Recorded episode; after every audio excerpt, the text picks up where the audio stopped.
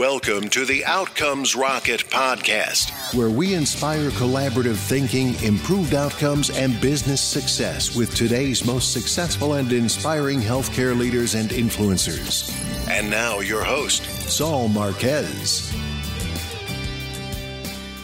Welcome back to the podcast. Saul Marquez here, and today I have the privilege of hosting Dr. Darren Anderson. He's a director of ConferMed. Darren is a board-certified general internist and has worked in safety net practices for his entire career. He's published articles in several peer-reviewed medical journals, including Health Affairs, the American Journal of Managed Care, the Journal of Family Practice, and the Journal of General Internal Medicine. Dr. Anderson obtained his undergraduate degree at Harvard College and his medical degree from Columbia University College of Physicians and Surgeons. He's an outstanding contributor to the telehealth space. We've got a lot of things going on right now. Value-based care is one of those things. How do we deliver better on our healthcare dollar? Coronavirus is something that's very live and a concern for many of our provider organizations and communities. And so today we're going to touch on several of those things with Darren, and also to learn more about what he and his company are doing to add value to healthcare. So Dr. Anderson, really appreciate you jumping on to join us today. Oh, thank you. I really appreciate the chance to talk with you and share some of the work we've been doing with your audience. So thanks a lot for the opportunity. Absolutely. So tell us a little bit more about your journey and what inspired your work in healthcare, and in particular, your focus on safety net practices. Yeah, well, my journey really started back in college when I was trying to figure out what I wanted to do with my life, and I'll kind of give the short version, but I became really inspired by some works that I was reading by various authors talking about underserved patients and their efforts to try to provide healthcare in safety net practices. And I kind of decided early on that I wanted to chart a career that would allow me to work in a medical capacity in the safety net. So I really went through my training with that as a goal. And after med school, did an internal medicine residency training, and then went right into the National Health Service Corps, where I was assigned to practice in New Britain, Connecticut. Community Health Center. And that's how I ended up in Connecticut, which is where I live to this day. And, you know, I started off working full-time as a primary care doctor, taking care of an inner city population with a lot of complex problems. Most of my patients spoke Spanish. And I think early on, even in my first year of practice, I absolutely loved taking care of patients, but I was so struck, you know, even having gone in knowing a little bit about what was going on in safety net practice, I was struck by how inequitable the system was. And, you know, healthcare inequality is something that just greets you the minute you walk into an exam room and realize the opportunities that you may have or I may have with private insurance and the opportunities that our patients who have no insurance or perhaps Medicaid insurance don't have. And so sort of started charting a career at that point that took me more into the administrative and the research side of things, looking to try to derive solutions to help reduce health inequality and make sure that patients, regardless of where they were born, what language they spoke, or what insurance they did or didn't have, finding ways to make sure that they got the best quality healthcare that we can provide in the U.S. Well, I think that's wonderful, Darren. And you know, as we consider the topic of access and the challenges that surround that, social determinants of health, much of which we're tackling, I think, more seriously today in healthcare. I think that this is a great opportunity for us to dive in a little bit deeper on what you're doing at ConferMed. Tell us what it is that you guys are doing there to add value to the healthcare ecosystem. Yeah, no. So one of the most striking and obvious disparities when you start practicing in a federally qualified health center, a community health center, is when you need to send a patient to see a specialist. So many, you may know, and your audience may know, that there is a network of over 1,200 community health centers across the country. They're called federally qualified health centers, but they are independent, nonprofit health centers that are run by a board of directors that's majority controlled by patients. And these clinics have been around for decades and really developing a strong, effective primary care infrastructure. They were among the earliest to adopt EHRs. The health center that I worked at has kiosk check-in,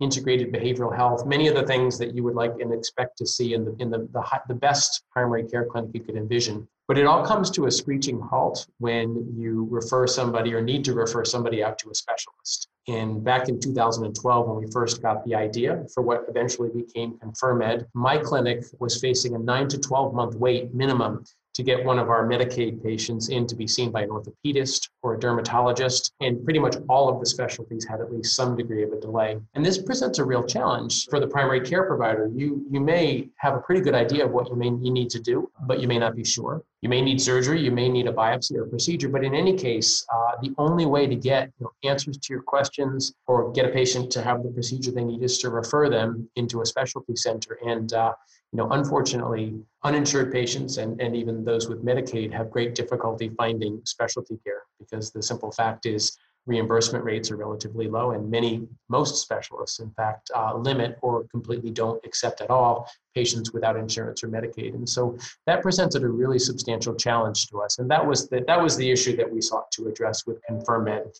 Yeah, that's great. So it comes from a frustration that you had in your own practice and your patients not being able to get the care that they needed. I mean, 9 to 12 month wait is really not acceptable. And so you dove in, you rolled up your sleeves. Tell us what ConferMed does today that's different than what's available today to solve on that specialist problem. Yeah, so I think we tested, the process that ultimately became ConferMed was designed and tested by me and my team of primary care providers and nurses and referral coordinators. And basically what ConferMed does is it allows the primary care provider to confer with a specialist virtually before they refer. And now it's an asynchronous conferring, if you will. So it essentially, it allows the primary care provider to send their question and some of the details about the case from the medical record to a specialist, and they can get eyes on that consult question rapidly and in no more than 2 days. That most of our specialists respond on within the same day. 77% get responded on the same day the question was submitted, and they're able to put eyes on that consult, review the information that we submit, and send back to that primary care provider advice and guidance. So basically what we are is a virtual network of specialists around the country that are on standby, ready to answer questions and take a first look at all of the consult requests that the primary care providers have in pretty much any specialty. And as we've built out that network and developed the understanding state by state of all the different types of payment environments, all the different types of practices, we continue to see that a substantial percentage of the cases that get submitted to us, in most specialties, upwards of 80%, don't need a face-to-face visit. And it's not because it's an inappropriate consult or the PCP made a mistake. It's simply because the nature of what the primary care provider is asking, the question that they have, is one that a specialist can answer by seeing their question, reviewing the data, and sending back an opinion. And so what that does is it makes the system more efficient. It allows those cases that can be maintained and managed in primary care to stay in primary care. And it allows those scarce resources, the face-to-face visits, to be allocated to patients who really need a procedure or hands-on for some reason or another. And that's basically, we mapped all of that out, did a series of studies in Connecticut in our health center to prove that it works and that it was safe. And what ConferMed has done is take that concept to scale. And we're now providing that service to over 1.3 million patients across the country. That's fantastic. Congratulations on the scaling of it to the point you've gotten it thus far, Dr. Anderson, and thinking through the efficiency that this provides. Much of what we need in healthcare is the logistics and the efficiency. And so you've created a nice fast lane to provide the care that's needed. And if 80% don't need that face-to-face visit, then I think that's a great solution. So what's the cost then? If a specialist is giving you their idea or their analysis of the patient, what's the cost? So the cost is way less than the cost of that specialist and their time and their overhead for seeing the patient face-to-face. If you think about it, we batch these. They're in an inbox, and the specialist can review them, in between patients or in the evening, and, rattle off a significant number of them one after the other. Most e-consult responses take 10 minutes. There's a range, and we have some that take 50 minutes, but our average is 10 to 15 minutes. But if you think about it, all they need is a laptop or an iPad or whatever to do that. There's no office cost, there's no check-in, medical assistant, any of the overhead costs that a specialty office has. So the trick though is, so the specialist obviously gets reimbursed and we pay our specialist on a per consult basis. Mm-hmm. And we have some degree of infrastructure and overhead ourselves, but it's substantially more efficient, as you alluded to, than all of the inefficiency that goes into not only the cost of the specialist in their office, but if you think about it, when you send a patient for a face-to-face visit, many times they're exposed to a copay. Many times they have to take some time off from work. They have to travel. They have to go to the specialty office. Often when they get there, there's additional information the specialist needs. So they get sent for tests and procedures. They have to come back. So, there's a whole cascade of events that follow the request for a face-to-face referral that are no longer needed when you can bypass that system for a significant percentage of your consults. Love it. Yeah, no, the savings, you guys would have to connect with Darren to find out more about that. But I mean, the reality is beyond the line item cost of seeing the specialist, it's everything around seeing that specialist, canceling, not showing up, the wait times. And so the efficiency play here is between specialists and primary care providers. Love that you guys are focused there. What would you say is an example of how you guys have improved outcomes or made business better? So before there was a ConferMed, we actually here in Connecticut at the health center set up a randomized controlled trial. We partnered with the University of Connecticut and with our state Medicaid department so that we could get good solid outcomes before, we weren't at that point even envisioning, a company like ConferMed. And we've published a series of now 5 different papers, all from a variety of different aspects of that study. But they all have essentially built on the same story that when you get primary care providers and patients an answer to the question or get the process started, that a whole series of positive things happen from a clinical and a financial standpoint. And I like to say we started off trying to solve an access issue. And our first paper basically showed that when you implement e-consults, you get treatment in place much more rapidly. The second thing it showed, though, is that when you do that, the patients who had access to e-consults had fewer emergency room visits. So we already got a sense that we were getting treatment in place or providing reassurance that meant the patients didn't bypass the system and go to the ER.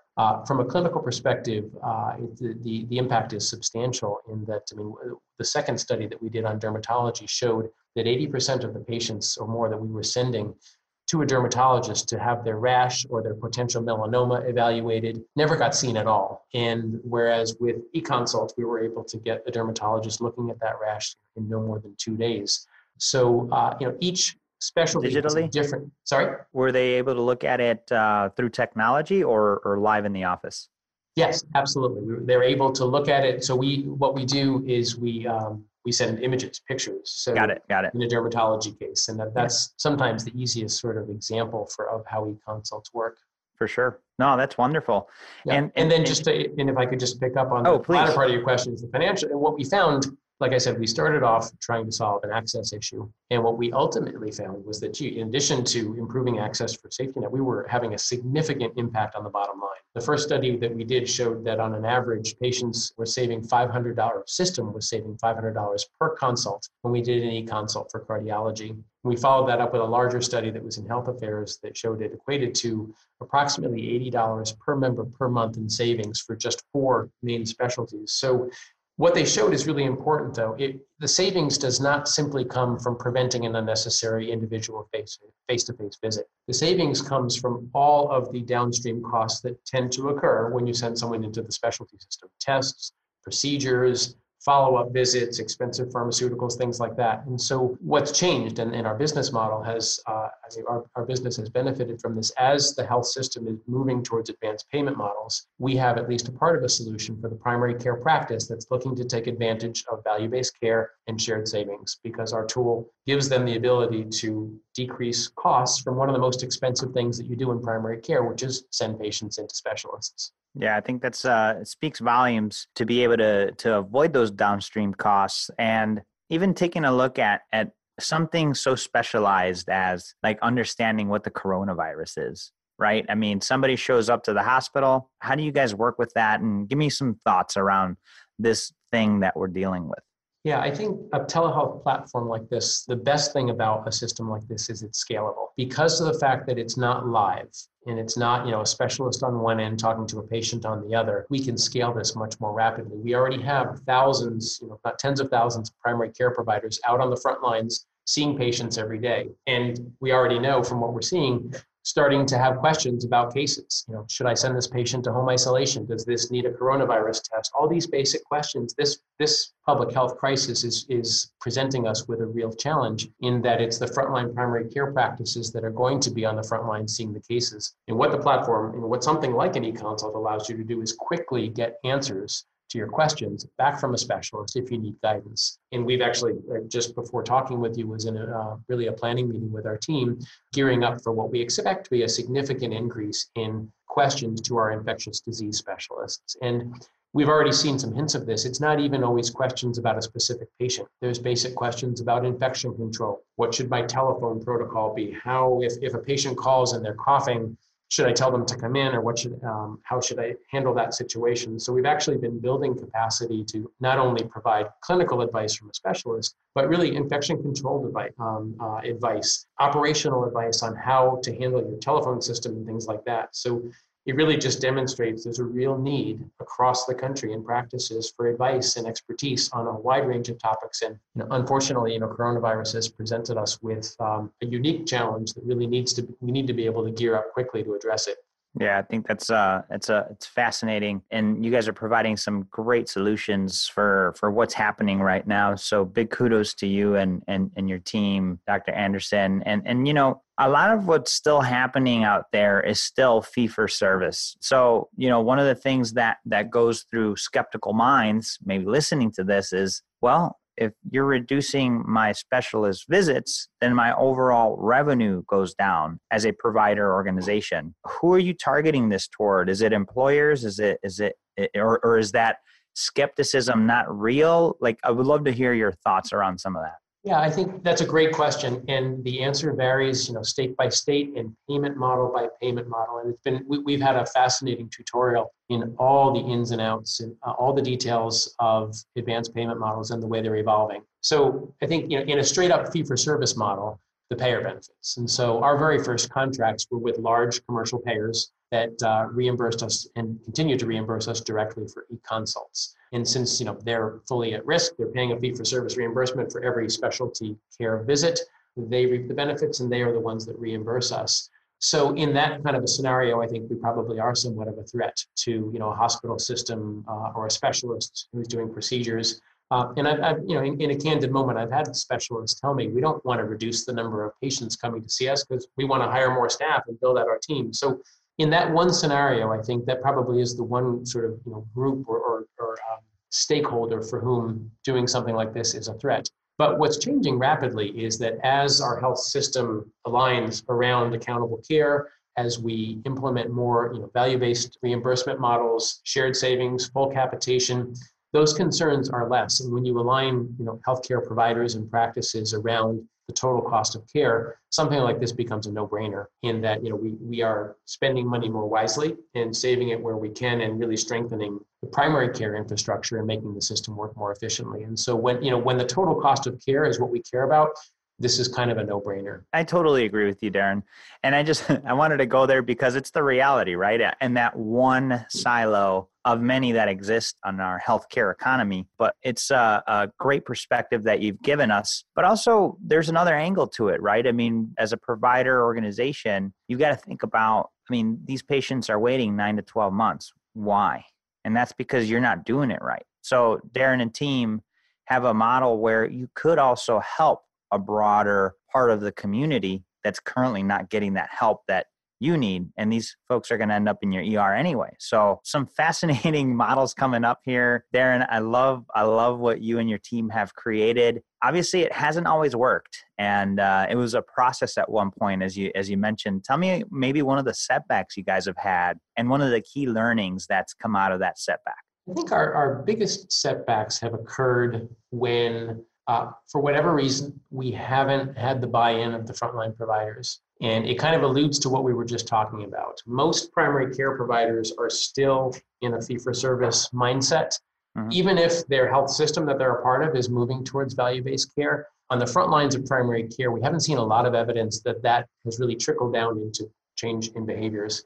So many providers, not many, but sometimes when we go into a practice without really exploring this and really working with our primary care providers to help them understand what we're doing and what the benefits are, not only to the system and to cost, but more importantly to their patients and how it improves patient experience, we aren't always, welcomed with open arms. And so we've had a couple of early cases where we thought we could just kind of make this happen administratively. The medical director is in favor, but we'll make it automatic, and the provider, it'll just happen. And what we've learned is that healthcare is personal. It is between a patient and a provider, and your primary care provider, and I'm one of them, obviously needs to be on board, needs to be part of the planning, and needs to have an active role in wanting to make this work. And so we've actually built the whole company around the principle of engaging our primary care providers and their staff on the front lines to not present them with a canned solution for how to make this work, but actually how to design a workflow that supports them, that makes it not more work, but actually makes it less work for them. Mm-hmm. And fortunately and unfortunately, that takes a lot of work. And so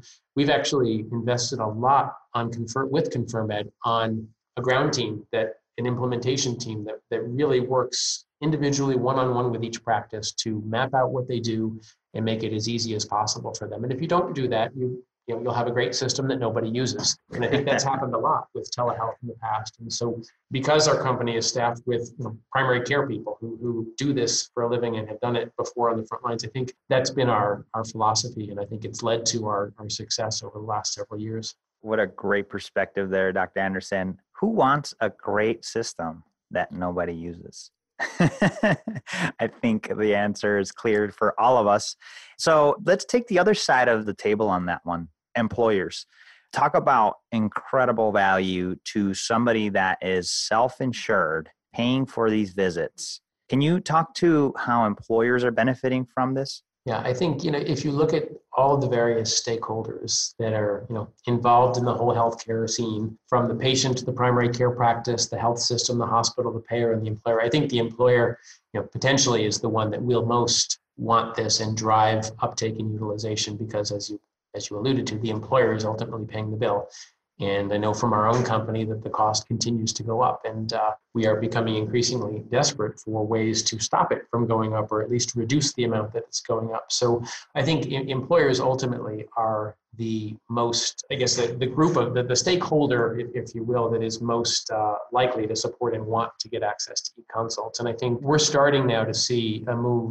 We're very much a mission-driven organization that has focused on homeless shelters, migrant clinician, farm worker clinics, federally qualified health centers. But we are increasingly seeing demand from commercial private practices, commercial payers, and are moving into that space. Because even if you don't have a 9-month wait, even if you have a dermatologist or a cardiologist right up the street who can see you next week, that's still not the most efficient way to get the care that you need. And so employers are starting to see that. And a lot of our efforts now are focused on translating what we've learned in the safety net and making it acceptable and as effective in that commercial environment, where I think payment reform is moving a little bit more rapidly. So and employers are leading that charge.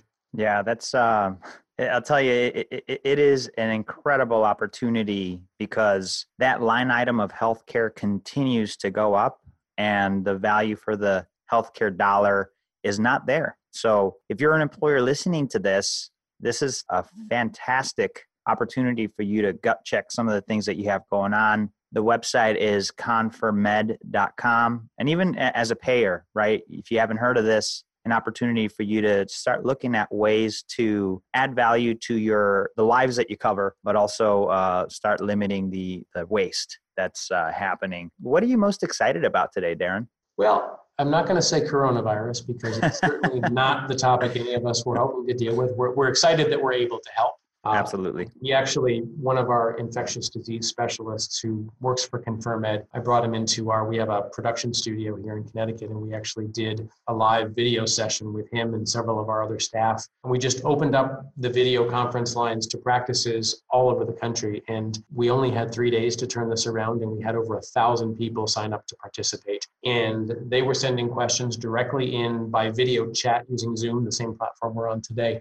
Mm-hmm. And we just got a sense for for just how much of a need there was for this and how much you could do with a scalable platform. So I'm excited that there is an opportunity now to deal with this epidemic different from the way we dealt with epidemics, like anthrax and H1N1 in the past, when we didn't have platforms like this. So it gives me a glimmer of hope that, not that any of us want coronavirus, but that by connecting ourselves in different ways using simple, scalable technology, we can tackle, the challenges of the future in a different way than we did in the past.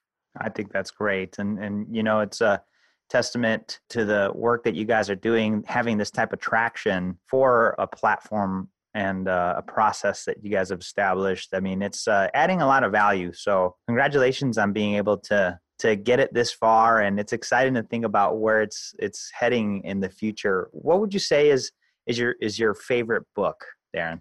So that's an easy question for me because it's a book that I read in college, and it's right around the time that I was going through this sort of crisis of what am I going to do with my life? And it's Moby Dick.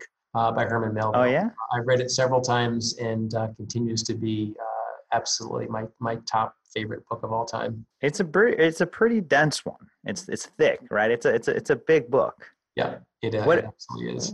What's your main takeaway? Why do you keep going to it? Well, the less deep reason is I love the sea. I'm from the Northeast. The book is obviously set out of Nantucket, and I love books about boats and sailing.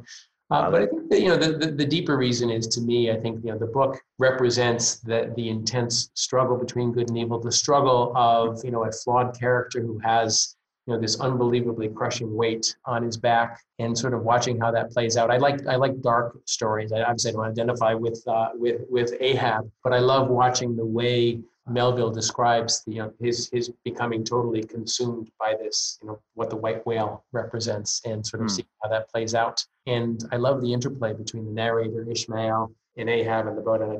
And I love the language and the way Melville writes. So lots of things about it. I could talk all day about it, but that's for another podcast, maybe. That's right. We'll save it for part 2, listeners. We'll dive deeper into Moby Dick. But fascinating. Thanks for that background. I mean, it definitely is a very interesting book. Great reasons to like it. And so as we get to the end of this, folks, you know where to go, outcomesrocket.health. In the search bar, type in ConferMed, that's ConferMed, or just go to ConferMed.com and find out more. But Darren, I'd love if you could just leave us with a closing thought, and then the best place where the listeners could get in touch with you to continue the conversation. Yeah, so my closing thought is, I'm going to tell a very brief story. My son, he's now in college, but when we first started doing ConferMed, I would drive him to school, and he always liked to ask a little bit about what I do for a job. And I remember telling him, I have this really cool new thing where we've started this company called ConferMed, and I explained what we do. Primary care provider submits a question, and the specialist can answer it. And he looked at me and he said, "Dad, that's just email." So then I said, "Yeah, but I have this really cool thing where we have an app, and you can take a picture of a rash, and because it's a patient, you can't save that because it's protected health information. And so as soon as the picture is taken, the picture disappears off your phone, and then we submit it to a specialist." And he said, "Dad, that's Snapchat." And so it made me realize that what we're doing with eConsult is unbelievably simple. We're allowing a primary care provider to communicate quickly using a simple technology with a specialist about a case. And the specialist is able to help give them guidance on the best and most efficient way to take care of it. The only thing complicated about this whole scenario is the healthcare system and that we've built in this country and around the world, but in particular in this country with, who pays for it, and does it cost me money or save me money? This is common sense. And so the complexity that we've been gradually unraveling is figuring out how to make common sense easy to implement. And unfortunately, in healthcare, there isn't too much common sense when it comes to things like this. And so that's what we've been doing. And I think we've starting to really, with value-based care, unravel that complexity and make doing something simple and obvious the right thing to do and the best thing to do for the system as well. So I'll leave you with that little anecdote. I love that story, Dr. Anderson. And, one of my favorite quotes is, "The only thing stronger than all the armies in the world is the right idea that has come at the right time." And I think today is the right time for these types of solutions. And it's super exciting to hear your story, to better understand the value that you're adding to the ecosystem, which is huge. And I'm really excited to see where this goes for you here in the next few years. So really appreciate you jumping on with us today, Darren, and looking forward to staying in touch. Saul, thank you so much. I really appreciate it. And my email is Darren, D-A-R-E-N, at ConferMed.com. You had asked about that before. So. Thanks for throwing that in there. I appreciate you doing that. So folks, there you have it. You have Dr. Anderson's email, Darren at ConferMed.com. We'll also include that in the show notes, but get in touch. It's a great opportunity. Darren, thanks again. Oh, thank you. Bye-bye. Thanks for listening to the Outcomes Rocket podcast. Be sure to visit us on the web at www.outcomesrocket.com for the show notes, resources, inspiration, and so much more.